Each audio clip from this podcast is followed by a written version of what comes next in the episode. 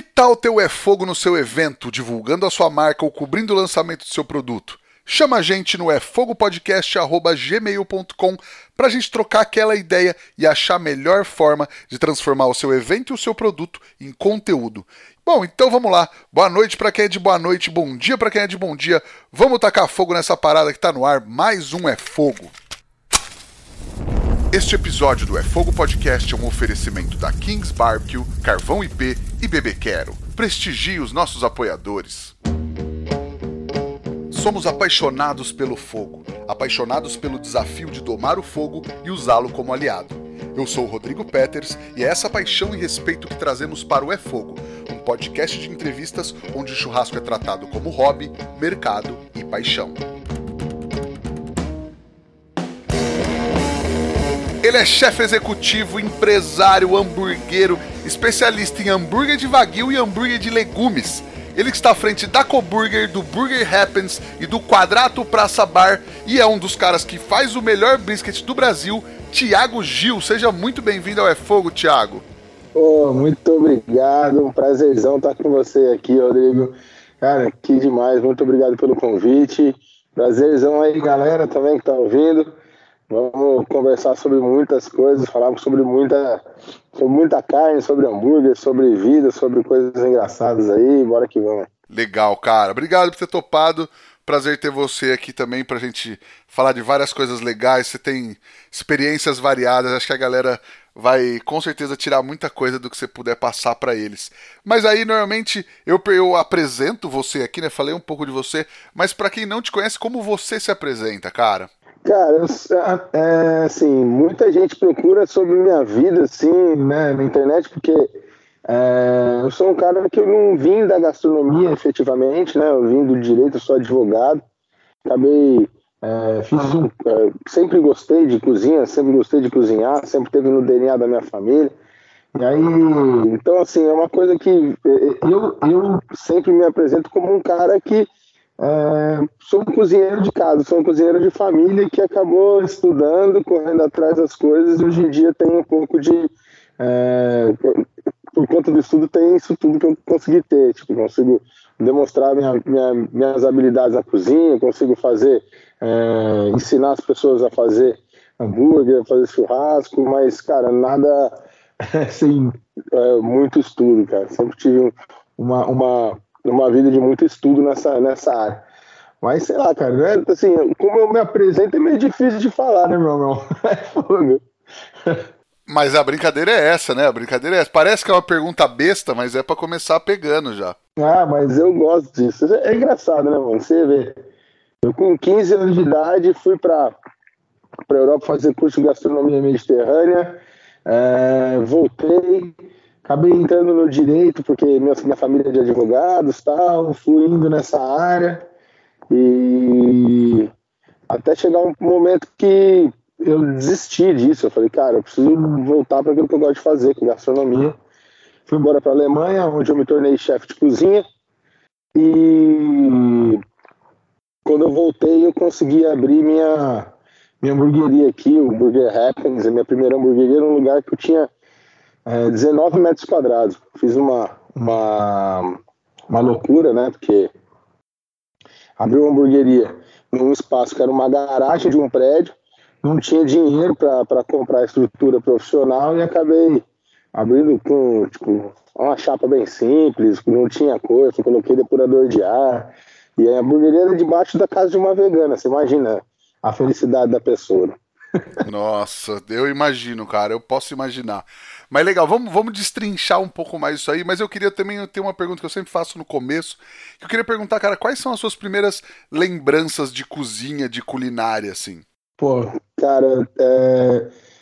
sem dúvida, é... de quando eu cozinhava com a minha bisavó. Eu tinha meus três para quatro anos de idade. Ela, a gente ia para o sítio dos meus avós e aí era meio que um ritual, né? Ela acordava, fazia um recheio de carne moída, uma coisa bem temperada, uma coisa bem legal. Aí depois ia, cozinhava uma massa de risole, abria aquela massa naquela mesa. É uma mesa amarela, assim, tipo, como, como se fosse um, uma, uma madeirinha, assim, de, com resina. é, aquela mesa amarela, abria a, a massa de risório, fazia é, as bolinhas com uma xícara de Duralex, é, os disquinhos, recheava disquinho por disquinho, colocava um, um quarto de azeitona em cada disquinho, fechava com a mão, depois empanava e fritava. E aí, assim, tipo, né, a minha infância foi, começou assim, a minha, minha lembrança mais antiga de cozinha é essa, né? Tipo, não tem como não falar. E a família inteira ficava em torno dela, e em torno disso, né? O, almoço não começava se não tivesse o risório da minha bisavó, né? E aí, depois disso, pô, churrasco, meu pai sempre foi cara de fazer churrasco, é, minha família italiana, então meus avós faziam massa, sempre me ensinavam a fazer, sentava junto com eles, abria a massa junto com eles, tal. Então, tipo assim, as lem minhas lembranças de infância sempre foram muito voltadas à cozinha. Legal, cara, legal. E aí, você teve essa, né? Você falou que com 15 anos você foi para para Espanha para estudar. Era o objetivo? Você foi e falou, putz, é, eu quero estudar isso? Ou foi uma coisa que meio caiu no colo, assim? Cara, caiu no colo. Com certeza caiu no colo. Porque é, eu sou. Meus pais me tiveram muito novos, né? Então, meu pai tem três irmãos, minha mãe tem três irmãos. Meu pai é o segundo, minha mãe é a segunda. É, mas os dois tiveram filho primeiro de todos os irmãos. Ela tinha, é, meu pai tinha 21, minha mãe tinha 18. Então, assim, quando eu nasci, eu era a única criança na família. A família é bem grande, sempre muito unida, mas sem crianças. Todos jovens tal. E aí a gente ia, meus avós adoravam se encontrar, assim, eram muito amigos, né? A família é muito amiga. E aí é, eles adoravam se encontrar em restaurantes, né? Então, ah, ia num restaurante é, português, ia num restaurante italiano, num restaurante espanhol, etc. E aí a gente costumava direto, né? Em alguns restaurantes eu sempre gostava de. Não gostava de ficar junto com a família direto, porque, pô, o pessoal mais velho não tinha com quem conversar, não tinha como conversar com os caras, é, por mais que tivesse uma brincadeira ou outra, ficava meio que entediante. Não tinha primos, não tinha amiguinhos ali naquela, naquele lugar, naquela hora em que eu fazia. Eu ia para a boqueta da, da cozinha. Eu ficava fazendo amizade com os cozinheiros, com o pessoal da cozinha, de vez em quando com, com os garçons e tal. E aí, porque aquilo me fascinava, né? Então a cozinha me fascinava. E tinha alguns restaurantes que me chamavam para entrar na cozinha, para ajudar fazer algumas coisas, sabe? Fazer aquela brincadeira. E foi nessa brincadeira que um dos, um dos donos de um restaurante que era amigo da família é, arrumou um, um convite para eu fazer um curso de gastronomia mediterrânea é, entre Barcelona e Costa Brava. Ah, que legal, cara. E isso, naquele momento, você imaginou como uma carreira, sim? Era uma coisa que você falou, puxa, eu acho que é isso que eu quero? Ou em algum momento o direito falou mais alto e a gastronomia era tipo um hobby? Na verdade, eu sempre quis fazer, mexer com comida, sempre gostei de comida. É... E o que aconteceu foi meio que o contrário, né? Eu fui para lá, é... fiz um curso maravilhoso, voltei para o Brasil e puta, eu queria seguir carreira, só que eu tinha é, 15 anos de idade, é, é, dependia dos meus pais. Eu só fui para a Espanha porque o irmão do meu pai morava em Barcelona na época, então tive a oportunidade de ficar junto com ele lá durante essa, essa estada.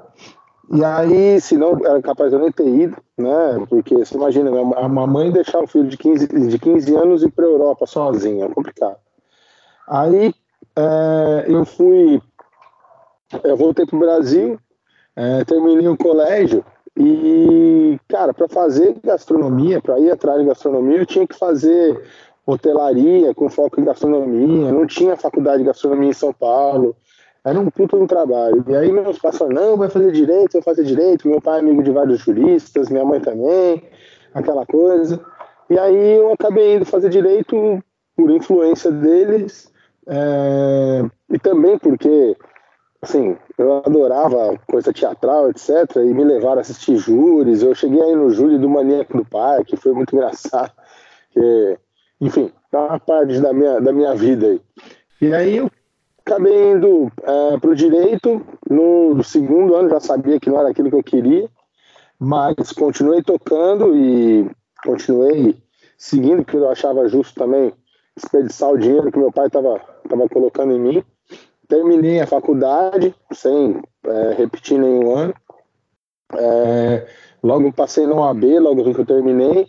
Aí, estudando para a OAB, eu já acabei emendando uma pós-graduação, pós-graduei e comecei a estudar para concurso público. Então, assim, é, eu sempre gostei do direito, mas nunca foi minha paixão. Assim. Durante a faculdade, eu fazia cursos, vieram as faculdades de gastronomia, etc. Né? Eu não acabei não fazendo curso de gastronomia, mas eu fiz curso no OTEC, eu cheguei a fazer alguns cursos no Senac, mas cursos de finais de semana, cursos esparsos assim. Fiz alguns. É, é, algumas experiências com alguns chefes de cozinha, assim, foi bem legal. Mas realmente desabrochar, desabrochar mesmo como, como cozinheiro foi quando eu fui para a Europa em 2014. Ah, legal, cara. Legal. Quer dizer então que já tinha passado um bauruense pela, pela sua vida antes, né? Não sei se era bauruense, na verdade, que eu, tem a história que o maníaco do parque morou em Bauru, deu aula de patinação aqui, tem, tem essa lenda. Eu não morava aqui na época, na verdade, mas... Vou te falar que não foi um bauruense só que passou na minha vida, não. Foram foram dois, que eu fiz a faculdade do professor Damásio de Jesus. Olha só, que legal, cara. E aí você, beleza, você formou, fez pós, passou na OAB, não sei o quê, e aí você falou que estava estudando para concurso, e aí você não chegou efetivamente a trabalhar com direito, assim, você desencanou antes. Não, eu, tra eu trabalhei com direito, trabalhei para prestar concurso público, eu queria concurso para magistratura, né, para juiz. Então eu tinha que trabalhar. Eu acabei advogando no escritório dos meus pais, fiz bastante coisa, advoguei para operadora turística, fiz algumas ações de direito de família, fiz ações de planos financeiros, fiz algumas coisas nesse sentido. É, gostava muito do contencioso jurídico, né, porque era aquilo que eu achava legal, que é a, a briga, né? e mas, cara, não deu certo, não deu certo. Estudei bastante, cheguei perto de, de alguns concursos, mas não deu certo. Aí, quando eu já tinha ficado de saco na lua, falei assim: ah, quer saber, velho? Vambora. Esse meu tio que morava antes em, em Barcelona tinha mudado para Berlim e falou: pô, vem pra cá, vem pra cá, vamos fazer alguma coisa aqui. Tal. Eu sempre curti música também. Falei, ah, coisa a gente toca algum lugar, faz alguma coisa. É, e aí eu fui para Europa na cara na coragem, fui para Berlim e lá fiquei é, e rápido acabei me, me, alocando, conseguindo trabalhar em restaurantes e vivendo a vida. Meu tio foi pra, ia para para Barcelona para fazer curso de verão, tal, não sei o que. Acabei ficando sozinho uma época lá. Foi uma puta experiência, cara. Uma puta experiência. Legal. E aí, que tipo de, de gastronomia era onde você trabalhou na Alemanha? Cara, eu trabalhei é, em Berlim, eu cheguei a trabalhar inicialmente com comida italiana, né? Eu ia nos restaurantes por conta do meu sobrenome e tal, porque meu, meu nome, eu tenho o nome de dois, é, de dois caras do churrasco nacional, né? Quem não sabe, meu nome é Tiago Benetton Gil. É, dizem que é o demônio em pessoa, mas é... é fogo, né, mano? Mas enfim, eu. É, aí eu ia para restaurante, eu falava que eu sabia cozinhar, etc. Não, mas calma aí, é que você ia falar que você tem nome de dois caras. Explica quem são os caras do churrasco. Pô, Fábio Benetton e Renato Gil, né? O Fábio é realmente da minha família, é primo do, do, do meu avô e tal, e acabou que a gente teve. A gente acabou se conhecendo pelo churrasco, a gente nem se conhecia pela família, depois descobriu que era, descobriu que era primo. E o Renato Gil não é, não é da, da, da, minha família, é um Gil diferente, é um Gil português, eu sou meu Gil é um Gil espanhol, mas a gente descobriu também que é, de, é próximo, deve ser dissidência familiar, mas nunca descobriu familiaridade. Mas a gente se tem como irmão, né? a gente anda junto, a gente sai pra beber junto, faz besteira junto, é da hora. Legal, é, o, o, o Gil já passou por aqui, o Renato já passou por aqui, foi legal pra caramba, uma, uma grande figura também. Ah, ele é uma figura. Isso aí, se o vento tiver palestra, ele vai que vai. boa, boa. Mas aí eu te interrompi, você estava falando da, da, do rolê na Alemanha. Então, mano, aí eu comecei a trabalhar em restaurante italiano. Eu ia para Tinha alguns, alguns turcos que me aceitavam, sabe, para trabalhar assim, principalmente turco. Porque eu não podia trabalhar, eu fui como, como turista, né? Aí tinha que ficar no máximo lá seis meses. Aí, a hora que estava quase vencendo o visto turismo, eu peguei e emendei um curso de alemão e trabalhando, em, sempre tentando, fazendo bico aqui, fazendo bico ali, lavando louça em outro lugar, fazendo molho para outros. mas mais dessa pegada italiana. Acabei conhecendo bastante gente de cozinha italiana lá, fiz bastante amizade com italianos é, que tinham pizzarias, que tinham é, casas de, de, de, gastronomia italiana, que me indicaram para outros lugares. É, aí no meu curso eu conheci. Ah, eu trabalhei antes desse cara, eu trabalhei em hamburgueria, trabalhei na Burgers Berlin, que ficava lá em Ostkreuz. É, foi um puta de um, de um, de um negócio legal para mim. Foi onde eu tive o, o insight de, de repente de depois abrir a hamburgueria. Foi bem naquele estilo que eu, que eu queria abrir é, burgers diferentes, um espaço meio underground, uma coisa bem legal, tá ligado? Sabores é, explosivos, assim. É, também foi bem legal que tipo, comecei como, como estoquista, acabei finalizando na chapa ali em pouquíssimo tempo. O problema de Berlim, cara, é que é muito jovem trabalhando, tem muita, muita fiscalização. E os caras não querem nada por nada, assim, eles querem trabalhar, mas querem curtir. Então, é, não tem muita. Eles, eles, não, não, eles não ficam muito no trabalho por conta desse tipo de coisa. Eles, cara, não se sentem tão obrigados a trabalhar assim, porque sabem que vão arrumar outro lugar para trabalhar, então, tipo, não se comprometem. Ah, entendi. Tipo, meio pleno emprego assim, pingou de um, já vai cair para outro, então tá fácil, né? É, então, é meio complicado, assim, porque tem emprego para todo mundo, só que é, para você trabalhar, você precisa, você precisa, assim, precisa ganhar dinheiro, você precisa ter comprometimento lá. E você vive bem, quer dizer, naquela época, né? Eu me sustentava com 500 euros, 600 euros no mês, velho, assim, tipo, tranquilamente. É, pagando aluguel, pagando TV, pagando transporte, tudo, tá É muito louco. Hoje em dia eu já não sei como é que tá, porque inflação, os caramba, né, tal, deve estar tá mais caro. Mas antes eu tomava cerveja 45 centavos de euro. Tipo, beleza, né? Aí, sei que eu trabalhei na Burgers Berlim, é, aí eu, fui, eu tava fazendo curso de alemão, e no curso eu conheci um cara que era o chefe do, do White Trash, né? Que era, uma, era um bar meio noturno, é uma coisa diferente, um restaurante que abre porta às seis da tarde, vai até às nove, dez horas da manhã. Sim, uma coisa muito louca. E ele falou, cara, lá só trabalha, é, só trabalha gringo, só trabalha estrangeiro, é, não trabalha alemão, os caras preferem contratar assim, lá o cara tem acordo com o pessoal, não vai ter extensão de saco com, com fiscalização, com extensão de saco. Eu falei, beleza, então vamos para lá. Chegamos lá, peguei uma praça, e aí, tipo, aquilo que eu tinha falado do comprometimento. Depois de um tempo eu tava trabalhando lá, ia ter um puta de um festival de música, todo mundo jovem, todo mundo estrangeiro. E aí, na hora que na hora do vamos ver, no dia do festival, faltou mais da metade da cozinha. Não foi o chefe, não foi esse meu amigo, que era o chefe. Mandou mensagem para mim falando para fazer, para chefiar a casa no dia. Eu falei, pô, véio, como é que eu vou chefiar o negócio? Véio? Mal sei das coisas todas, né? Mas assumi a, a, bronca e, cara, consegui fazer o restaurante girar mais rápido do que, do que com aquele tanto de gente com metade da cozinha, entendeu? E aí, pô, o cara adorou, curtiu, foi onde eu me tornei, pela primeira vez, chefe de uma cozinha, né? Foi, foi bem legal. Foi... E foi meio por acaso, assim. Foi por acaso e me marcou muito, né? Porque pô, eu descobri que eu tinha potencial para isso nesse, nesse acaso, tá ligado? Que eu podia ter é, organização sem ter, e sim, sem ter um estudo para isso, né? Sem saber, sem ter uma, uma organização administrativa é, estudada para organizar a cozinha. Foi meio complicado no começo, mas eu consegui dar conta, bem nesse dia foi bom também. E aí depois, esse, o dono do, do, do White Trash, né, que o White Trash é uma espécie de uma franquia, né, uma franquia controlada. Eles têm vários países, só que você cozinha tudo lá, não vem nada pronto, sabe? É, e aí eu não podia desenvolver pratos, eu não podia desenvolver outras coisas. Eu gostava, eu gostava de fazer isso, eu não podia. E aí ele me apresentou para um, um amigo dele, que era dono de um restaurante francês contemporâneo, que ficava próximo ao Palácio de Charlottenburg, lá, né? Em Berlim também. E aí o cara me fez uma proposta para ser ghost chef. É, me deu um período para tentar reformular o cardápio.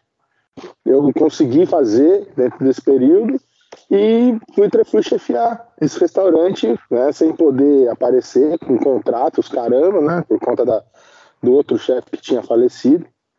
E aí é, mano, foi muito legal. Fiquei um tempo lá e é, desenvolvi bem o menu, desenvolvi bem as coisas. É, eu fiz um prato maravilhoso. O que que era? Quando eu conto isso para as pessoas, os caras assim, eu fiz um prato maravilhoso. Você vai fazer um prato francês abrasileirado, vai ser maravilhoso, vai chamar cassoulet noir. O que que era? O que que era, cara? É, feijoada, né, velho? Ah, tá, cassoulet preto, entendi, entendi. É Fusion, gastronomia Fusion. É, Fusion. É muito louco, tá ligado? Ah, velho, mas sempre foi assim, né? Se não fosse pra ser assim, não era legal.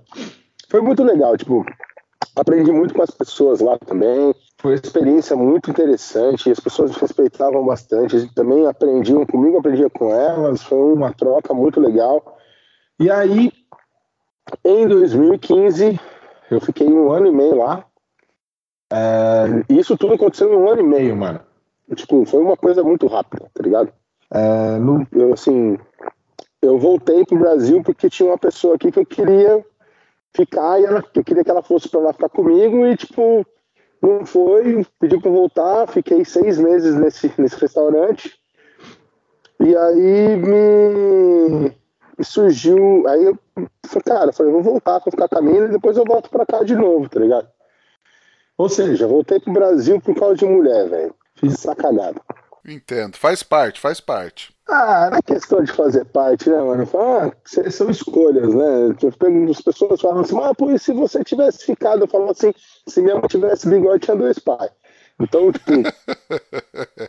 é, é bem por aí, né? É, velho. Então, assim, se eu, é, eu voltei pro Brasil, é, meu irmão casou, tive um sobrinho, é, aí já na sequência eu, tive, eu voltei para o Brasil precisava ganhar um dinheirinho aqui também. Aí consegui me infiltrar. Um amigo do meu pai me colocou para trabalhar na Secretaria de Turismo do Estado de São Paulo no final de 2015. Trabalhei ainda é, uns, uns, quatro meses na Secretaria de Turismo, quatro, cinco meses na Secretaria de Turismo, é, como assessor jurídico lá. É, saí fora também porque não aguento, não, não suporto política. E lá, puta, política é foda, né? Nem vamos falar dessas coisas por. É, aí eu saí de lá. É, minha avó me ofereceu uma garagem no prédio aqui que, que eu tenho a Burger Happens. Era um lugar de 20 metros quadrados. Falei, puta, como é que eu vou fazer aqui? Queria fazer um restaurante, né? Não dava, cara. Como é que eu vou fazer um restaurante em 20 metros quadrados? Fiz um balcão, comprei um balcão refrigerado, uma pia um fogão, coloquei dois depuradores de ar, uma, uma cervejeira para ficar na porta e abri o Burger Happens, mano. Foi desse jeito que eu fui tocando minha vida aqui no Brasil. Legal, cara. E aí nessa pegada de, de abrir a hamburgueria, que meio que foi enfim, o que foi se desenhando ali, né? O que apareceu para você, se, se abraçou. E aí, como é que foi esse desenvolvimento, assim? Que que, que você escolheu para fazer? Era hambúrguer alto? Era hambúrguer mais baixo? O cardápio, imagino que um cardápio mais simples também, né? Mas qual que foi a pegada que você queria fazer? Cara, quando eu abri o Burger Happens, eu tinha um hambúrguer que eu tinha desenvolvido, que eu fazia já ele. Tinha, assim, eu sempre quis ter um hambúrguer, sabe? Falei, nossa, um hambúrguer comer um hambúrguer legal, tal, que seja um hambúrguer balanceado, que a galera vai curtir, etc. Então, eu fui testando durante é, todo, toda a minha vida, assim, durante um período da minha vida, fui testando sempre um hambúrguer e, e culminou é, em fechar esse hambúrguer logo para abrir o Burger Happens, né, que foi o é, que é o meu atual Happens Classic.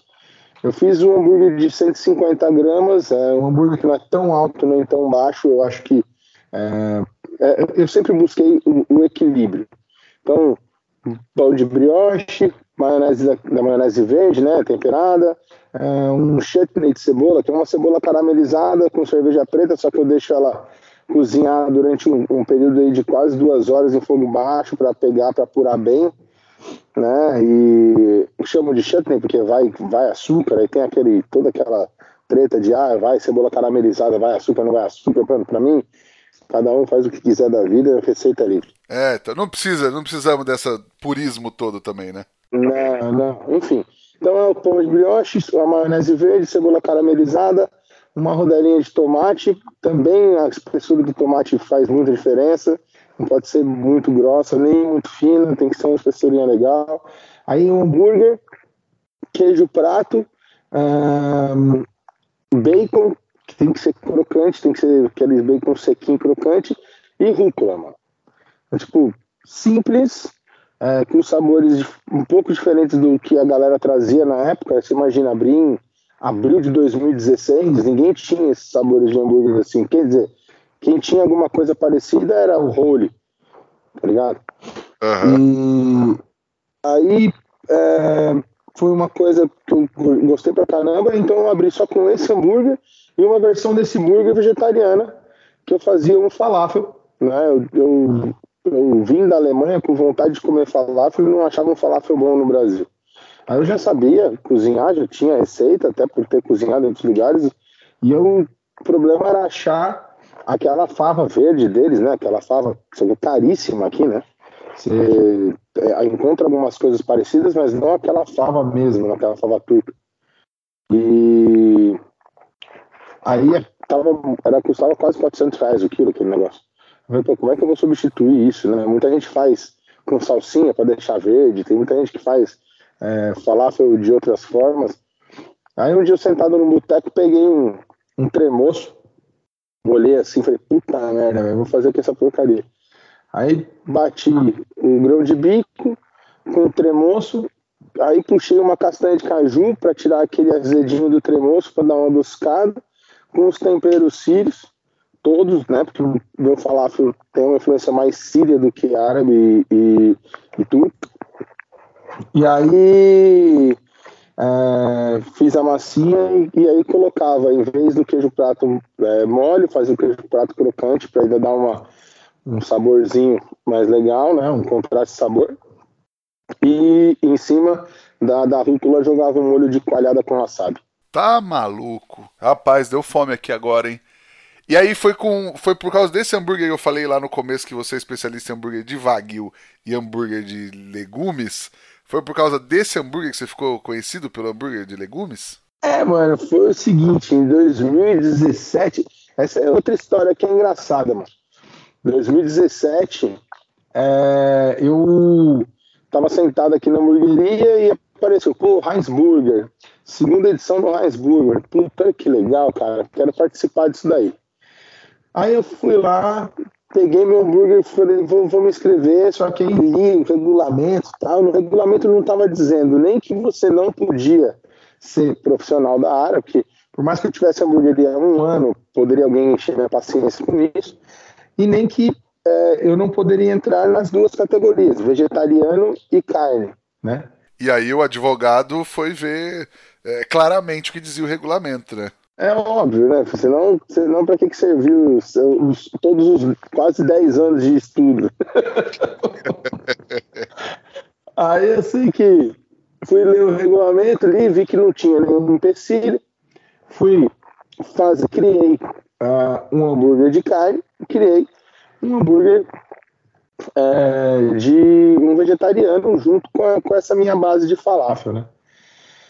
E aí é, eu fui escrever primeiro hambúrguer vegetariano, porque, cara, só de processo para produção do hambúrguer vegetariano era muito grande é, é para escrever, né? E tinha que escrever todos os processos, etc., no, no na inscrição e tal. Eu assim, ah, vou escrever primeiro o hambúrguer vegetariano. Fui lá, cara, demorei duas horas para escrever tudo, peguei, subi imagem e tal, e foi. Dei entrada no hambúrguer vegetariano. Ah, você tá concorrendo e tal, beleza. Aí fui fazer o outro, fiz o outro, abri e tal, coloquei, escrevi todo mundo de carne, não sei o que, tal, tal, tal. A hora que eu fui dar o enter, tava lá, CPF já cadastrado. Falei, não podia escrever nos dois.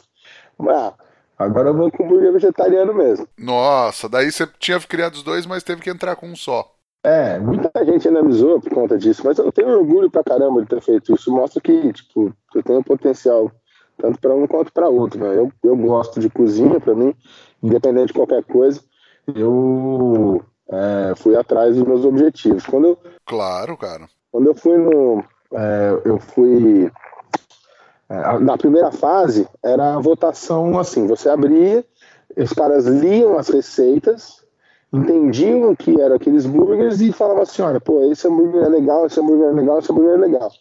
Cara, o Heinz Burger era nível Brasil. Como é que você vai experimentar todos os burgers, né? Então, tipo, foi uma, uma um meio que um achismo. O cara, ah, gostei dessa ideia de receita, então ele vai pra final.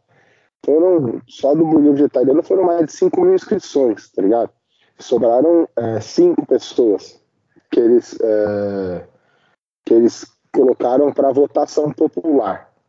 Aí jogaram para votação popular, cara, nesses, nesses eventos, votação popular, mano, é você juntar seus amigos e falar, pelo amor de Deus, voto aí, porque ninguém vai conseguir comer esse hambúrguer antes de votar, entendeu? Realmente.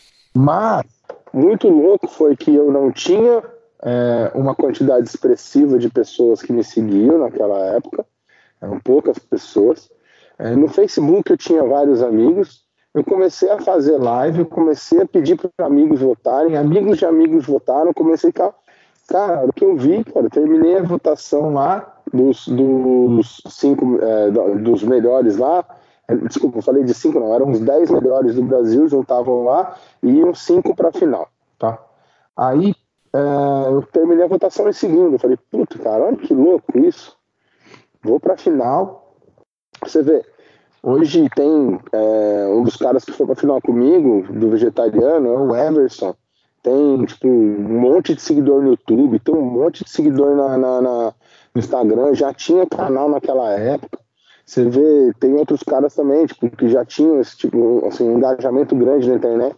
E eu consegui chegar na final. falei, bom, se eu, e eu falava pro pessoal, se eu conseguir chegar na final, se eu, é que aí eu tenho que fazer o hambúrguer pros jurados, aí eu ganho esse negócio. Aí, cara, é só me deixar entrar naquele negócio que eu ganho. Então, faço bonito, mas eu vou, vou, vou correr. E aí foi dito feito, cara. Fui lá, cheguei, aí o, o mestre de cerimônias era o Raul Lemos. Eu tinha na bancada, assim, pessoas que eu olhava né, naquela época que eram, tipo, nomes ícones no, do, do, do hambúrguer nacional que eu não conhecia. Então, tipo, tava lá é, o Perrone, tava pessoal, todos esses, esses influenciadores de hambúrguer tinham vários, tal, lá, tava Renato Veras, tava o pessoal da Avenil, tinha, puta, puta, o, o, o, Rafa Soares estava lá, ele tinha, era o atual vencedor, né, tipo... Ah, que legal. Assim, nomes grandes que, que naquela época já eram grandes e eu, tipo, não conhecia ninguém. Cheguei lá, tinha que fazer os burgers, fui, bati, fiz, com calma, finalizei, entreguei, fui o, dos cinco da final, fui o único entregando o tempo. E, tipo, minha pontuação foi mais que o dobro do segundo. Aí, tipo, foi muito louco isso. Muito louco. Isso aí funcionou bastante, velho, minha carreira. Legal, cara. Pô, e imagino, né, que mesmo sendo um, um hambúrguer vegetariano, mas tem essa, esse peso do prêmio, né, cara? A galera gosta de, de provar e ver o que que. Pô, mas ganhou por quê? Acho que a galera gosta de ir atrás, né? Ó, ó, bem louco isso. E, tipo, tem na, na, minha hamburgueria tem minha, minha, o troféu, tá lá, tá na tá foto, tá super legal. Bem legal. Que massa. E aí, logo depois, então, de virar o especialista em hambúrguer vegetariano, você virou um especialista em hambúrguer de Wagyu. Como é que foi essa história, cara? Puta, mano, 2018 eu ampliei minha hamburgueria, foi uma doideira. Aí em 2019 o Henry, da FA, né, é, me, me apresentou para um dos meus sócios atuais, que cara chegaram com um projeto para mim, é, foi eles chegaram com um projeto para mim dizendo assim, olha, eu sou diretor comercial da Calpig, o outro sócio, ah, eu sou dono da, sou um dos, dos donos da Sakura, é, tenho o maior rebanho de Wagyu do Brasil, o outro fala, pô, eu cuido de é, assessoria de, de chefe de cozinha e vamos fazer uma sociedade, vamos abrir uma hamburgueria é, focando no burger de Wagyu com preços mais justos, né, para tentar atingir um pessoal que não tem condição de comer hambúrguer de Wagyu normalmente.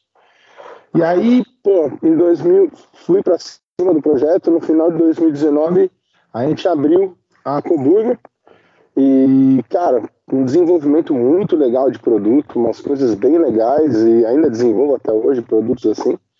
Só que aí, tipo, veio a pandemia, a gente acabou tendo que se reinventar né, com delivery, com cacetada de coisa, né? De, de venda de delivery, é, fazia, levava é, kit de hambúrguer na casa das pessoas, com meu carro mesmo, corria atrás das coisas, para dar conta de, de. Pô, você imagina, tinha acabado de abrir a, a hamburgueria, veio uma pandemia, né?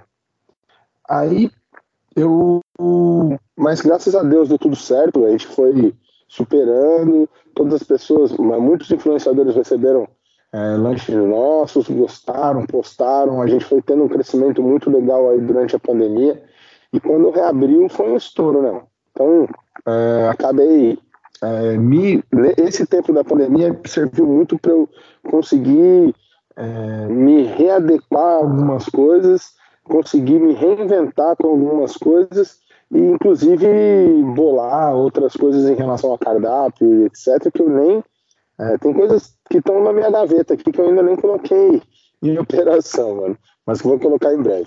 Legal, cara. E aí, é, inaugurou o Burger como a primeira hamburgueria exclusivamente de Wagyu certificado no Brasil, né? Eu naquele momento eu lembro, eu lembro até da, da história da inauguração, tal, do, fez um barulho, acho que principalmente pela curiosidade da galera, se, se hoje é, já está popularizando um pouco o Wagyu. Naquele momento, 2019 ainda não era tão popular e o preço que ainda é, mas era um pouco alto. Rolava, acho que, uma curiosidade da galera falar, tipo, putz, como é que o cara tá fazendo hambúrguer de Wagyu? Como é que tá moendo uma peça de Wagyu? Rolava coisa desse tipo ou não? Pô, até hoje rola, cara. Até hoje rola.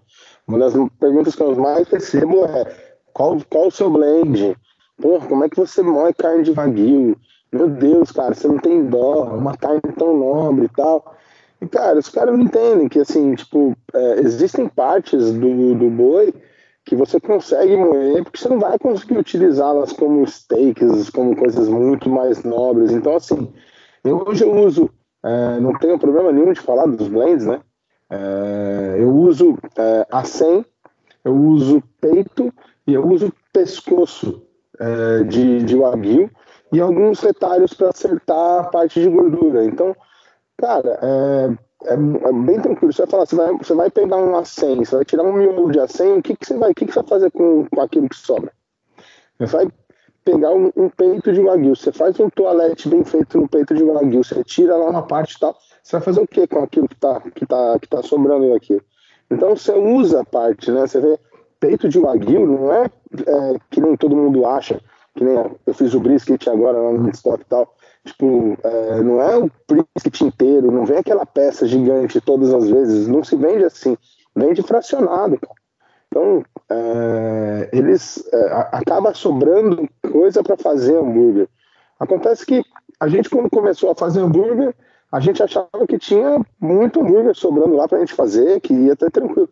Hoje em dia, cara, a gente está com medo, a gente, a gente não pode expandir mais, porque é, se a gente tem mais, mais carne para expandir para uma casa mais. Se a gente não vai ter mais carne para vender. Eu imagino, cara. Porque, e na verdade isso é possível porque, enfim, quem tá por trás, ou não por trás, mas tá do seu lado, são criadores, produtores e frigorífico, né? Então acaba que tem esse esse reaproveitamento da própria limpeza do, do próprio trabalho do frigorífico, né? Sim, sim, com certeza. E, cara, é um, é um trabalho maravilhoso que eles fazem, né? Legal. A Calpig, falar até da Calpig, Calpig, além de ser ter o meu sócio como parceiro, né? O, Renato Sebastiani, que é o, um dos donos da Calpig, ele é um parceiro fantástico que sempre me abriu as portas lá, sempre chegou para mim, Tiagão, o que, que você acha que a gente pode melhorar? Vem aqui, a gente senta, faz teste, teste de gordura, teste de um monte de coisa. Hoje em dia a gente tem um hambúrguer maravilhoso, cara. Você vê, você vai lá comer ainda, você vai ver que coisa que é, cara. Tem um volume de 270 gramas de wagyu lá no, no, no, no na Coburger, que tipo, é um cheeseburger. Quando você morde, parece que tem manteiga. Você sente aquela manteiga do wagyu, aquela, aquele gosto de manteiga da carne, sabe? Pá, que legal, cara, que legal. E aí, tem isso também, né? Acho que também por ser uma, uma produção limitada, limitada, digo, de, de produção bovina no pasto mesmo. É isso que você falou, né? Você não consegue ter uma, uma, uma quantidade, uma oferta muito grande de, de, de, de blend para trabalhar se expandir demais, né? É, não tem, não tem, Rodrigo, porque é, primeiro é confinamento, né? É, para quem não sabe, o aguil demora 36 meses, né, para ser, para chegar no ponto de abate. Então, de, de, assim, assim, enquanto isso, você pega a Nelore, 14 meses, 16 meses no máximo, é, Angus, 12 meses está sendo abatido. É, então, assim, é, você tem um cuidado com, com, com, o gado, você tem uma alimentação que tem que ser uma alimentação balanceada. No confinamento, ele não está preso, tá? Mas é, ele não, o confinamento é porque ele não coma grama, é que ele coma só alimentos, alimentos orgânicos, que ele coma, é, ele tome água da forma correta. No confinamento ele fica coberto, tem climatização, tem toda aquela, aquela coisa de massagem, etc. Tal. Existe isso sim, não é frufru, sabe? E, cara, é, para chegar num nível de gado é, que, que, a, que a, a, quem está hoje em dia chega, né, de marmoreio, ainda não chegou a um A5 por conta de, do nosso país ser um país muito quente, o gado tem um pouco, por mais que esteja climatizado, o gado ainda sofre um pouco com a, com a variação de clima. É complicado, cara, porque você, você imagina, é, calor, vem frio, aí vem calor de novo. Aí, por mais que o gado não esteja pastando, tipo, cara, isso atrapalha demais. E aí você tem, eles chegam num marmoreio maravilhoso. Você pega um marmoreio aí, é, C8, C9, tipo, que eles têm da, do gado, é um marmoreio, cara, que já tá uma coisa que é, é, é muita gordura entremeada na carne, sabe? A gente usa muito marmoreio C4, é, C5, é, tenho, eu faço meus eventos de defumação na frente da, da, da Coburger direto lá, tá, com, com sanduíche de costela. Eu faço questão sempre de mostrar o nível de marmoreio e eu mostro a carne junto, marmorizada. Eu falo assim, pô, pelo amor de Deus, olha o marmoreio dessa carne. Como é que pode? E tipo, pô, tô vendendo sanduíche de costela a 55 pau, velho. Tipo, é, é uma coisa que assim, a, a, gente consegue fazer com que as pessoas consigam experimentar o, uma das carnes mais nobres do mundo, sabe? Sim, sensacional. Isso com certeza foi um, foi um baita marketing, assim, né? Tipo, além da, da qualidade do produto em si, é um negócio que chama atenção e até é muito difícil para outras pessoas replicarem ou fazerem um, um formato parecido por não ter esse acesso que vocês têm, né? Sim, sim. É, exatamente, é bem, é bem por aí, sabe? É, eles, a gente tem é, é, é esse controle é, da, da cadeia produtiva do gado, ele é essencial para que a gente consiga ter o nosso restaurante. Né? Legal. E aí, cara, não bastando tudo isso, você também sempre. Você falou que você sempre gostou de fazer churrasco, e aí você foi se metendo cada vez mais nesse universo também, que também muitas vezes usa. É, é, muitas vezes anda meio junto a galera do churrasco e a galera do hambúrguer, né? É, cara, nossa, isso aí foi uma loucura, né? Porque, você imagina, é, eu fiz, antes da pandemia, né, antes de abrir o, o a, a Coburger, eu fiz meu primeiro Bárbaros, né? Primeiro Bárbaros Barbecue. E aí, é, puta, eu fui aquela galera toda do churrasco, não sei o quê. Aí teve gente até, que eu não vou citar o nome pra não ter problema depois, mas é, que chegou pra mim e falou assim: Tiagão, não se mete com essa galera do churrasco, não, cara. Não se mete, que isso aí é muito problema, muita briga de ego, não sei o quê. Eu falei, puta, eu gosto, cara. Eu não vou deixar de me meter, não vou deixar de estar junto, eu gosto de festival. Aí, puta, comecei a entrar nesse negócio, senti uma falta lazarenta depois. Aí veio o Bárbaros de, de Campinas, foi uma semana antes da pandemia, né? É, aí, puta, eu falei, cara, esse negócio é muito pra mim, gosto desses negócios, vou pra cima, gosto de defumação, gosto de, de churrasco de parrilha e tal, fogo de chão, e comecei a meter minha cara. Então, comecei aí a fazer mais, a estudar mais, e é, que eu te falei, no período da pandemia, a gente estava ocioso, o que eu ficava fazendo era teste, treino, comprei um defumador, comecei a defumar em casa, comecei a fazer umas coisas aqui, e aí fui para cima, cheguei no, no momento, no, no, começo do ano, os caras falaram, puta, vai ter meat stock. vai ter Midstock Brasil, vai ter Midstock Brasil. Eu falei, puta, velho, quero participar do Midstock. Aí os caras falaram, não, vai ter LBQ Wars. Eu falei assim, mano, nunca competi American Barbecue na minha vida. Tava vindo fazendo isso fazia um ano com mais frequência, assim. Eu vou meter minha cara, vou formar um time e vou fazer um, vou fazer um, um time para tentar competir. E olha que assim, antes disso, né, hora daqueles é, devaneios ali, tipo de vai, não vai da pandemia, não sei o quê, eu fiz dois eventos é, do Fire Friends Barbecue, que eram eventos pequenos de churrasco, né? Eu criei a marca. É, na verdade, nós criamos a marca com uma, uma brincadeira de boteco. Tava eu, Renato Gil, depois veio o, o Fábio Benedetti, o Rafa Soares. A gente resolveu fazer o primeiro Fire Friends, onde era um curso, né? Ainda era assim, um curso de, de, de churrasco, hambúrguer, paella, defumação de dois dias, uma coisa assim. Achei muito legal, foi um formato legal. Mas ainda assim a gente falou, puta, podia dar um pouco mais de liberdade pra galera. Aí logo depois, tipo um mês depois, a gente fez um outro Fire Friends Barbecue. Teve defumação, já foram três estações, quatro estações de defumação, foram quatro, é, cinco estações de parrilha, três estações de fogo de chão, mais o, o Bené fazendo paella e alguns workshops, e cada momento, a, a, na, a cada momento da, da, da, do evento, uma estação parava para fazer um workshop. Então, assim, foi, não foi um evento onde a galera ficava rodando na frente das estações e pegando barqueta. Era um evento onde você podia entrar no meio do churrasco, falar com os caras que estavam fazendo churrasco, conversar com todo mundo, ter uma tarde maravilhosa e ainda parar para ouvir um workshop de um cara que é de você que, é, que você conhece, ou que você admira, etc. Então assim, foi um puta de um evento legal. Né? Esse segundo Fire Friends foi assim muito mais legal até do que o primeiro. Espero estar tá fazendo um próximo aí, tô, tô já me, me dedicando para ver se eu consigo fazer um até o final do ano, se Deus quiser. Se não der, começo do ano que vem tá aí. E aí, puta, cara, é, falei, pô, tem um nome. Chamei um, chamei outro. O Rafa falou assim, cara, eu não posso porque eu já tenho uma equipe de barbudos. Eu falei assim, beleza. O Benedetti falou, mano, eu não entendo nada de American Barbecue, não vou fazer com você o, equipe, o, o evento, não. O Gil, a mesma coisa. Falei, cara, eu não entro em competição. Eu falei, beleza. Aí eu cheguei e falei, puta, com quem que eu vou trabalhar? Aí chamei, vou fazer um evento em Rio Preto.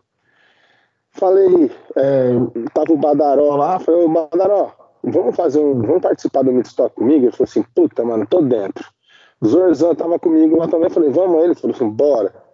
Falei com o Semeraro que tava comigo lá também, é, ele falou, não, não vou, não vou, também não, não curto fazer é, competição. Aí nisso tava conversando para lá e para cá, os caras falando, pô, quem, quem a gente vai chamar, quem, quem a gente vai chamar, numa conversa com o pessoal da Calpim. O Eduardo falou pra mim assim, pô, por que, que você não chama o Guga? Eu falei, ah, é uma boa. Aí liguei pro Guga, falei, Guga, tá afim de entrar pro Midstock? Você me ajuda, te ajuda, a gente arruma patrocínio, a gente vai atrás, etc. Puta sangue, tô dentro. Tô dentro, tô dentro, vamos, não sei. Não, não, calma aí. Ele não falou assim, puta sangue, tô dentro. Ele, puta sangue! Bora, meu! Puta que pariu! Acho que foi assim que ele falou, né? Foi exatamente assim. Ele falou assim, nossa, sangue, puta, mano, vamos, mano, vamos, vai ser animal. Aquele jeito dele. Berros louco. Falou assim, não, a única coisa que eu ia te falar é o seguinte, eu quero colocar meu pitmaster junto. Falei, Pitmaster, velho? Que Pitmaster, velho? Assim, o Diabo, eu falei assim, ah, o Diabo é Pitmaster, velho. brincadeira, brincadeira à parte, o Diabo é puta de um cara da hora. Foi puta de um churrasqueiro e foi foda. Cara, a equipe se formou, quando a gente falava para as pessoas da equipe, todo mundo dava risada, né? Você foi falar assim, você vai fazer o que naquela merda? Você vai encher um cu de cana e ficar muito louco, né? Tipo, você não vai fazer churrasco. Falei, não, nós vamos. Aí, puta, treinamos uma, duas, três, quatro, cinco, seis, alguns fomos treinando, fazendo, fizemos vários testes. A Calpig ajudou a gente demais. É, a Sans Temperos, o Felipe, não sei se você conhece o Felipe da Sans. Não conheço, cara. Cara, é um puta de um cara. O cara abriu a, a, a o laboratório dele de hub lá pra gente, para eu criar todos os hubs do campeonato. É, não uma vez só. Eu ia lá para Sorocaba, fazia, testava, aí precisava mudar alguma coisinha lá, mudava, fazia binder, fazia dust, fazia é, o hub é, de cada proteína. E aí eu fui estudando, fui fazendo, o Guga correndo atrás de um monte de coisa de patrocínio. O Jai ainda precisava trabalhar pra caramba lá, porque fica no tutano, trabalhando pra caramba pro Guga. E aí é, mas quando a gente fazia os testes, ele também se dedicava pra caramba. O Badaró saía lá de Rio Preto para vir para os testes, para os treinos, para também puta, se dedicar. O cara é, fez, o, fez o barbecue de tamarindo, que deu o quinto lugar pra gente no, no, no porco. É, maravilhoso também. É, e aí, cara, foi uma, foi uma, uma grata surpresa, né? O, o Zorzan Tomara que ele esteja ouvindo. É, pode falar palavrão? Ah, pode, né? Pode? Zorzan, vai tomar no cu, tá? Mas eu te amo. É... tá bom. Achei o cara falar, o cara, ele é um puta cozinheiro, não sei o que, não, é só, só pra xingar mesmo. Não, não, é, o gordo, gordo, o, o gordo tem mais que se lascar, não, brincadeira, mas é, ele é um puta de um cara foda também, ponta firme, batalhador pra caramba, um cara que ajudou a gente demais. E, mano, foi uma equipe muito legal, uma equipe muito legal. Fizemos um trabalho bem foda, é, demos o máximo, nunca nenhum de nós é, tinha competido efetivamente, então a gente não tinha noção nenhuma de competição de American Barbecue, a não ser aquilo, aquilo que a gente tinha ouvido de algumas pessoas, alguns vídeos que a gente tinha assistido. Nunca nenhum de nós tinha feito nenhum curso de American Barbecue é, de competição. Nunca tinha visto nada assim, era só aquilo que a gente via na TV, só aquilo que um falava com o outro, que a gente conversava com os amigos. E, cara, a gente teve a grata surpresa de é, ser campeão na categoria, na principal categoria do American Barbecue Mundial, né? Tipo, o brisket. Sim, e foi sensacional, né, cara? Foi. Cara, eu vou te falar, uma das coisas que eu não esperava, assim, eu esperava é, alguma colocação em outras proteínas e o brisket foi uma das coisas que eu me dediquei pra caralho, principalmente no final, porque a gente já sabia que tinha alguns defeitos. Eu me dediquei muito, muito, muito a, a estudo, a temperatura, ao, a, a glaze, a parte de, de dust final para dar o ponte de sabor, aos burn ends, a tudo, tá ligado? Tipo, e aí veio a recompensa, realmente foi muito, muito, muito legal esse negócio da gente ganhar é, o BBQ Wars do Midstock no Brisket.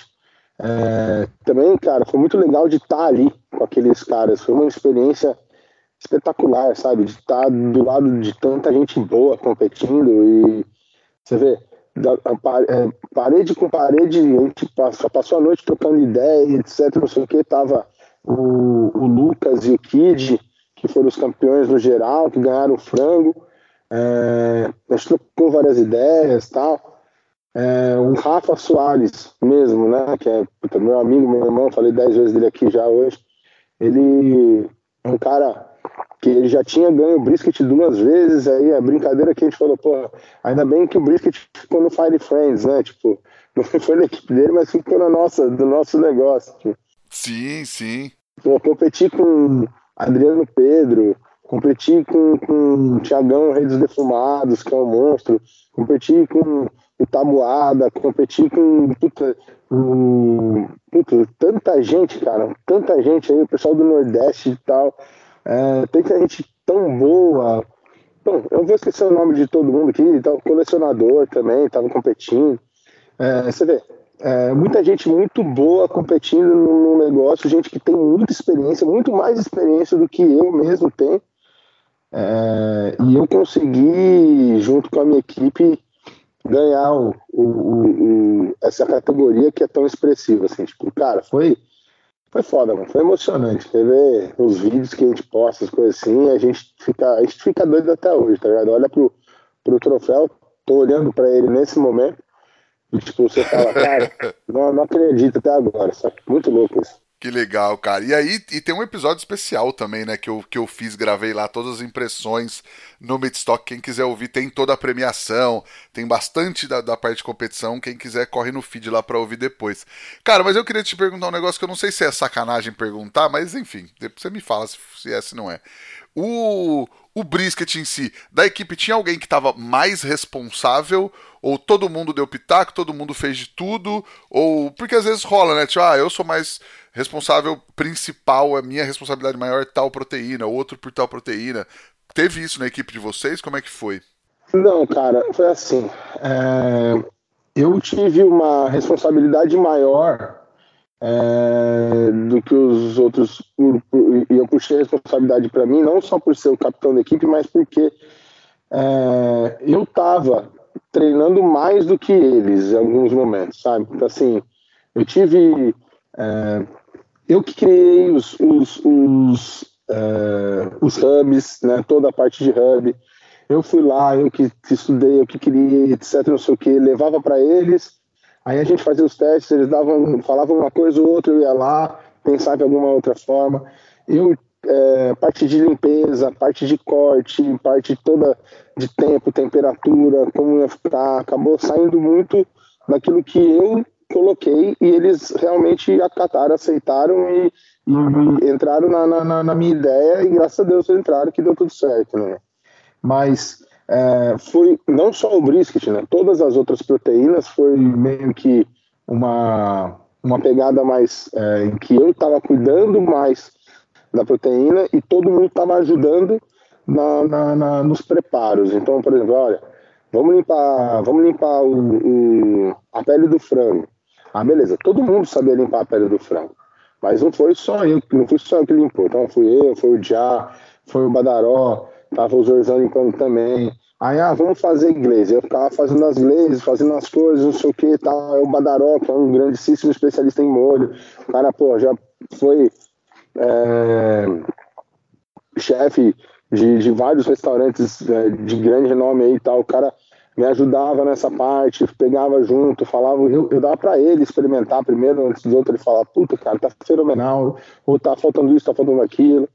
É, cara, todo mundo, e, e assim, um, um, assim, pra gente conseguir também essas carnes, assim, as carnes, os patrocinadores, os parceiros e tudo que a gente conseguiu, o Guga foi extremamente necessário, extremamente é, é indispensável, porque foi por conta dele que, que a gente conseguiu as melhores carnes, assim, as melhores proteínas, as melhores. É... Eu, não digo, eu não digo só marcas, mas assim, os, os patrocinadores, pessoas que ajudaram a gente a conseguir fazer aquele negócio da melhor forma possível. É um gasto muito grande, é um desgaste muito grande também. E, cara, eu chamei a resposta para mim sim, mas eu não posso dizer que eu fui o único responsável por ter feito aquele negócio acontecer, entendeu? Sim, não, mas, mas entendi, é legal, legal. Porque realmente, às vezes, alguém tá mais à frente mesmo, mas, mas faz parte, mas também é isso, né? Campeonato, é, a equipe é indispensável. Se fosse assim, era, era só individual também, né? Sim, sim. É muito louco, né, cara? É assim, tipo, tem vezes que a gente tem que segurar, porque você imagina, são cinco doidos na equipe, velho. Se, se a gente desse meio passo pro lado, a gente tinha feito bosta nenhuma, tinha ficado em último, entendeu? É é, não, mas sensacional, cara. Um baita, um baita resultado, assim, tipo. Ah, o resultado em si todo foi muito legal, assim, né? O evento foi muito legal, a premiação, a competição foi. arrepia de lembrar, cara. E aí, Tiagão, cara, futuro, planos futuros, expansão, Coburger, Burger Happens. O que, que, que você tá armando aí pra galera pra, para os próximos anos? Cara, é, ainda para esse ano nós vamos ter um, um, choque aí, tanto na Com quanto na Happens. É, eu vou.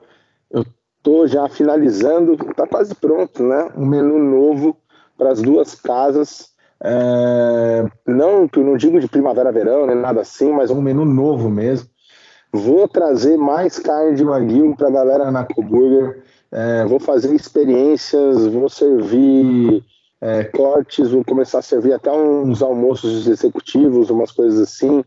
É, vou servir yakiniku, vou servir tartar, vou servir, enfim, diversas outras, é, Kobe Sanduku, uma espécie de um katsu sandu, só que de wagyu. É, tem uma série de outros pratos que eu estou colocando lá. Estou dando uma, uma guinada na cozinha. É, então, assim, não vai ser só mais hambúrguer. Eu vou trazer experiência de carne para as pessoas. Vou trazer, eu fiz um bar lá, uma coquetelaria fantástica que já está rodando. É, então, vai ter é, experiência harmonizada com, com drinks, vai ter experiência harmonizada com vinhos. Então, tipo, para agora nós estamos finalizando agosto, né? Eu digo aí para vocês, aí no máximo começo de outubro já está estourando isso daí.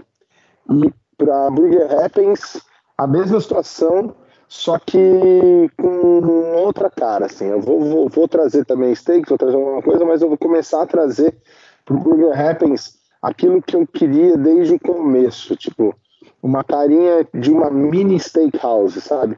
Então vai ser um, um, uma coisa, aquela pegada underground do Happens que sempre teve, é, com sabores bem diferentes, com experiências diferentes.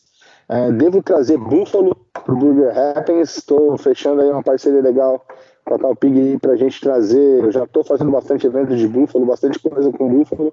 Devo trazer a carne de búfalo para o Burger Happens é, para que ela fique aí no cardápio. E, cara, para quem não conhece também, eu, eu inaugurei há três meses o Quadrato, lá em Boituva, né? E, cara, o Quadrato, além de ter um Burger, tem, com todos os pratos da cor, tem alguns petiscos que são desse Quadrato para Sabá. Eu peguei uma esquina no centro de Boituva e transformei numa espécie de praça pública, uma pracinha daquelas do interior. Então tem um ponto de táxi, tem um orelhão, tem o coreto da praça, onde o pessoal toca música ao vivo lá, direto, todo final de semana, de quinta a domingo tem música ao vivo. Agora eu tô fazendo até feijoada na, no, no, bar, de sábados, todos os sábados tem feijoada lá no quadrado. É, um, tem parquinho para as crianças, cara, chopp trincando, é uma coisa totalmente diferente, é um conceito totalmente diferente daquilo que a gente tem aqui. E, cara, espero que, assim, para os próximos anos, eu espero é, poder ampliar esses projetos e trazer mais, cada vez mais experiências para as pessoas sempre é, curtirem e ficarem felizes com a minha comida. Sensacional, cara, boa. E para quem quer trabalhar com defumação, se prepare e já anota na agenda que nos dias 30 de setembro e 1 de outubro de 2022 vai rolar mais uma edição do curso profissional da Kings Barbecue em Itapetininga, que é o curso mais completo de American Barbecue do Brasil, com dois dias de muito conhecimento, muita mão na massa, muita prática, aprendendo com quem realmente manja quem faz no Brasil. Já garante a sua vaga, porque elas são limitadas e esgota muito rápido, hein? Tiagão, qual que é aquela dica que você gostaria de ter recebido lá atrás, bem lá atrás quando você começou, que você acha que teria feito toda a diferença para você, cara? Só que essa dica você só ouve lá no nosso grupo do Telegram. É só acessar o t.me barra é fogo para ter acesso a vários conteúdos exclusivos e as dicas que a galera dá aqui no podcast, lembrando que não precisa pagar nada. Cara, chegamos agora ao Lenha na Fogueira, que é onde teoricamente a gente fala de polêmica aqui no podcast. Bora? Bora! Legal. Cara, é o seguinte: quantas vezes você vendeu hambúrguer porque acharam que você era o vencedor do Masterchef, o Pablo Oazen? Cara, eu não sei. Mas já teve gente realmente que achou que eu era o Masterchef. Então, eu, na verdade, a brincadeira é, é, perguntar se, se, se já rolou essa comparação, se alguém já te falou, se já te confundiram. Já, já, já rolou. Puta, eu já te vi na TV, você deve do Masterchef. Mas é que a época o Pablo tava mais gordinho e eu tava mais magro, agora não tem mais como comparar. não, brincadeira. Mas aí a, a, a outra pergunta seria bem ampla, assim. Burger de Angus ou burger de Wagyu? Hum, boa pergunta, cara. Ou de qualquer outra coisa, na verdade. Na verdade, na verdade eu gosto muito das duas carnes. É, eu diria que eu prefiro eu, eu, prefiro um hambúrguer de wagyu se for um hambúrguer mais simples, mais alto, uma coisa como eu falei do Deco Burger, que é um pra você comer, pra você sentir o sabor mais da carne em si. E na mistura das coisas, por ter um pouquinho mais de textura, eu prefiro o burger de Boa, legal, legal. Saiu bem, saiu bem também. Cara, e aí chega na nossa pergunta de um milhão de reais que transforma todo mundo em poeta aqui no podcast. O que o fogo significa para você, Thiago Gil? Cara, o fogo significa uma parte muito, muito, muito foda da minha vida, assim. Eu sem o fogo, acho que eu não seria nada. É... Eu sinto o fogo como se fosse parte da minha família, tá ligado? É, parece coisa de, de gente do, do, fundo do coração, assim, coisa bonita, né? Mas é real, velho. Mas é real. Eu tenho uma gratidão imensa pelo fogo, eu tenho uma gratidão imensa é, por tudo que o fogo me trouxe, tem me trazido e eu tenho certeza que vai me trazer e vai me levar a muito, muito, muitos outros lugares. Hein? Legal, cara. E você tem um, uma dica, um truque, uma receita para passar para galera que ouve o podcast? Cara, é, é, um pouco difícil a gente passar receita assim de, de é, no podcast em si. Eu posso, se você quiser, até, eu posso até gravar alguma coisa e te mandar para você postar nas suas redes uma receita legal que seja minha aí, até uma receita de hambúrguer, uma receita de algum topping de hambúrguer, de alguma coisa. Mas assim, passar uma receita em si, eu vou ficar falando aqui um monte de ingrediente, falar um monte de coisa, não sei se vai dar certo. Não, mas vezes pode ser uma dica, ou um, um hub campeão do Midstock, por exemplo. Aí é pesado, hein? não, velho, vou falar uma coisa. É, é, eu. É, vamos, vamos, vamos falar de, de American Barbecue, né? É, até é bom, isso é legal pessoal, pessoal saber tal. É, eu sempre tomo muito cuidado no American Barbecue na questão de abrir e fechar a porta do pit. Eu tomo muito cuidado em relação à umidade da carne. Então, assim, é, para o pessoal que, que gosta de fazer American Barbecue, que faz uma, um, um até pre pretende participar de competição, etc. Cara, é, crie sempre é, um binder legal para sua carne, é, independente seja qual for o corte. É, crie sempre um binder para que você consiga passar na sua carne antes de você jogar o hub, para você ter uma, uma, uma um, que assimile melhor o seu hub dentro da, da, da, da é, em cima, né, na superfície da carne. É, crie é, uma, uma glaze, um molho, pode ser a base de telo, pode ser a base é, de caldo de carne, pode ser a base do caldo do próprio brisket, etc. Mas crie um molho legal para que você consiga regar essa carne no final antes de servir. Não é só cortar, tá lá suculenta, fica apertando para tirar toda a água dela e, e, e, serve, porque ela vai secar com, a, com, com o tempo. E, por fim, que eu acho que muita gente não faz, mas é extremamente necessário, cria, um, cria uma dust, faça uma dust. O que, que é essa dust? É um pó mágico que você vai jogar bem de cima, assim, para que caia em toda a superfície da sua carne após que ela, após o corte, após glaze, é, para que a pessoa sinta o primeiro paladar na, na, mordida, assim, aquele primeiro paladar na mordida, uma coisa que ela nunca sentiu na vida, seja totalmente diferente de tudo aquilo que ela já experimentou. Boa, pô, dicas sensacionais, cara. E a minha dica de hoje é você usar um óleo especial para proteger as suas facas contra oxidação e corrosão. Você usa esse óleo para proteger, renovar e dar brilho nas lâminas das suas facas, que podem ser de aço carbono, damasco ou inox. E óleo protetivo para facas é só um dos itens que você encontra na lojabebequero.com.br. Entra lá que tem tudo para o seu churrasco. E aí, você tem alguma coisa para indicar para a galera assistir, ler ou visitar, Thiago? Cara, eu vou te falar, assim, tem algumas coisas que eu gosto é, de filme, eu gosto muito daquele filme do Pegando Fogo, sabe, com o Bradley Cooper. Acho muito legal aquele filme em que ele é, volta, é, sai, sai do, do, do, do de, de, limpar, de abrir ostra para voltar para a cena de alta gastronomia. Acho muito interessante isso, acho bem legal a forma de tratar, a forma que ele trata é, a, a, a trama. Obviamente, não a forma dele tratar as pessoas em si, mas. Sim, sim. Trata a trama, que é uma coisa muito legal, né? Onde ele chega. É muito interessante. É, eu acho que as pessoas elas têm que. É, lugar para visitar, tá? Aqui é, em, no, no, Brasil, em São Paulo principalmente. é, você tem é, restaurantes de, de American Barbecue. Cara, vá para Sorocaba é um lugar muito legal de se visitar. Tipo, você tem Old Truck, você tem diversas, é, diversos lugares de American Barbecue é, que você pode conhecer. É, hamburguerias de diversos tipos e sabores. Aqui em São Paulo, tem que conhecer minha hamburgueria também. As minhas hamburguerias, que são bem legais. Sim, sim, com certeza, né? Não pode faltar. Não, não pode faltar. E, gente, assim, é... estudem, né? Estudem, leiam, procurem filmes. É... Quem não fala inglês, procure aprender, porque é muito importante você aprender o, o inglês para aprender bastante coisas, principalmente sobre American Barbecue.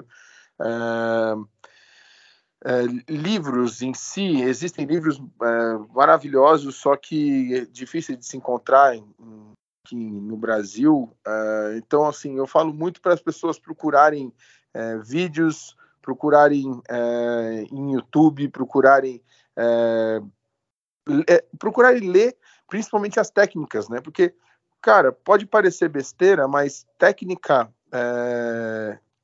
de, de American Barbecue, técnica de hambúrguer, técnicas de, de cocção de carne e etc.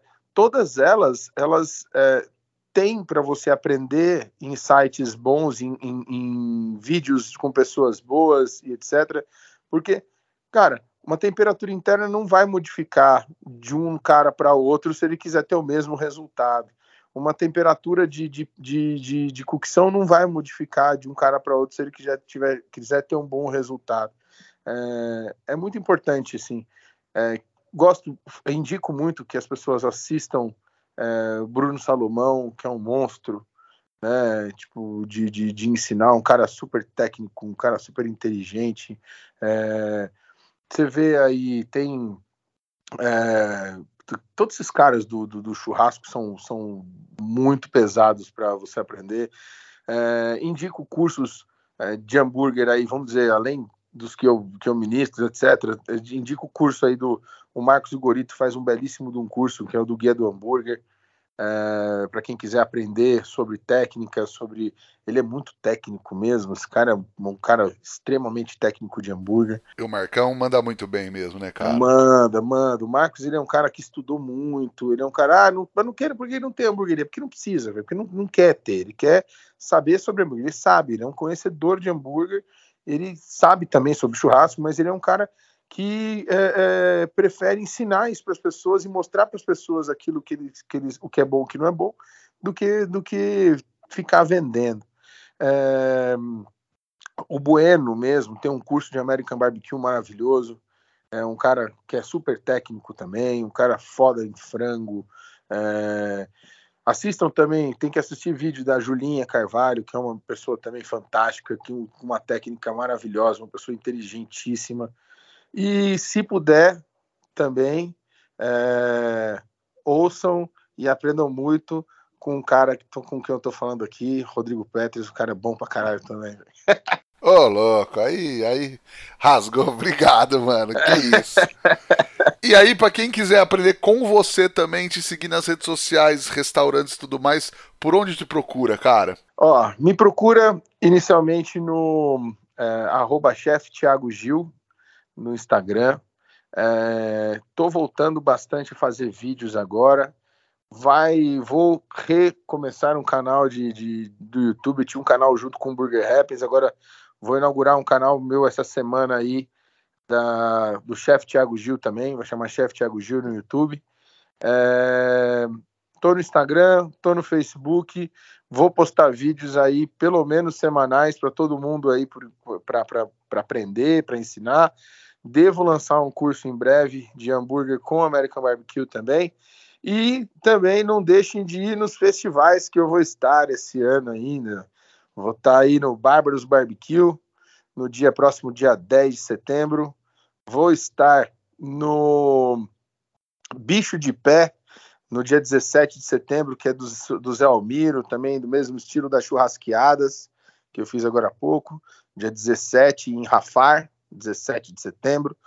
Estar tá na no Isso é Porco da Calpig, lá na Fazenda das, das Palmeiras, dentro da, da, do frigorífico Calpig, no dia 8 de, de outubro. E, cara, não sei, agora tem mais um, algumas coisas que eu não, não, não tô lembrado. Mas vou fazer mais outros eventos aí durante o ano. Anotem esses daí, vamos lá, vou fazer brisket em um deles, vou fazer burger de wagyu em outros, vou fazer taco de burger suíno no outro, vai ser uma delícia. Legal. E quem quiser também, seguindo você, já, já pega todas as datas e vê também o arroba das casas, né? É, no meu, na minha bio no Instagram tem um arroba lá que é Coburger Hamburgueria, Burger Happens, Quadrato Praça Bar. Eu não falei para ninguém aí, mas eu tenho um projetinho de burger só de, de delivery que chama Uncle John, que são só burgers norte-americanos da década de 20, 30 aí. Tá só no delivery, ainda tá lá em Pinheiros em fase de teste, mas tá funcionando. Quem tiver na região pode pedir, é maravilhoso. E estamos aí. Ah, sensacional, cara. Muito massa. Pedir pra galera seguir a gente também no arroba efogopod, no meu, que é o arroba underline. E não esquecer de baixar o aplicativo do Telegram e entrar no nosso grupo lá pelo link t.me barra é fogo. Tiagão, cara, um prazer falar contigo. Obrigado pelo tempo, obrigado por ter trocado essa ideia e passado todo o seu, toda a sua visão, toda a sua experiência pra galera que ouve a gente. Pô, obrigado, prazer foi meu. Desculpa ficar enchendo a paciência de vocês aí. Espero que vocês tenham curtido. E, mano, manda mensagem para mim lá que eu não deixo responder ninguém. Maravilha, cara. Brigadão mesmo. Queria agradecer a Kings Barbecue, Carvão IP e Bebê Quero pela parceria de sempre e agradecer a você que nos ouve aí toda semana. Semana que vem tem mais. Valeu, tchau!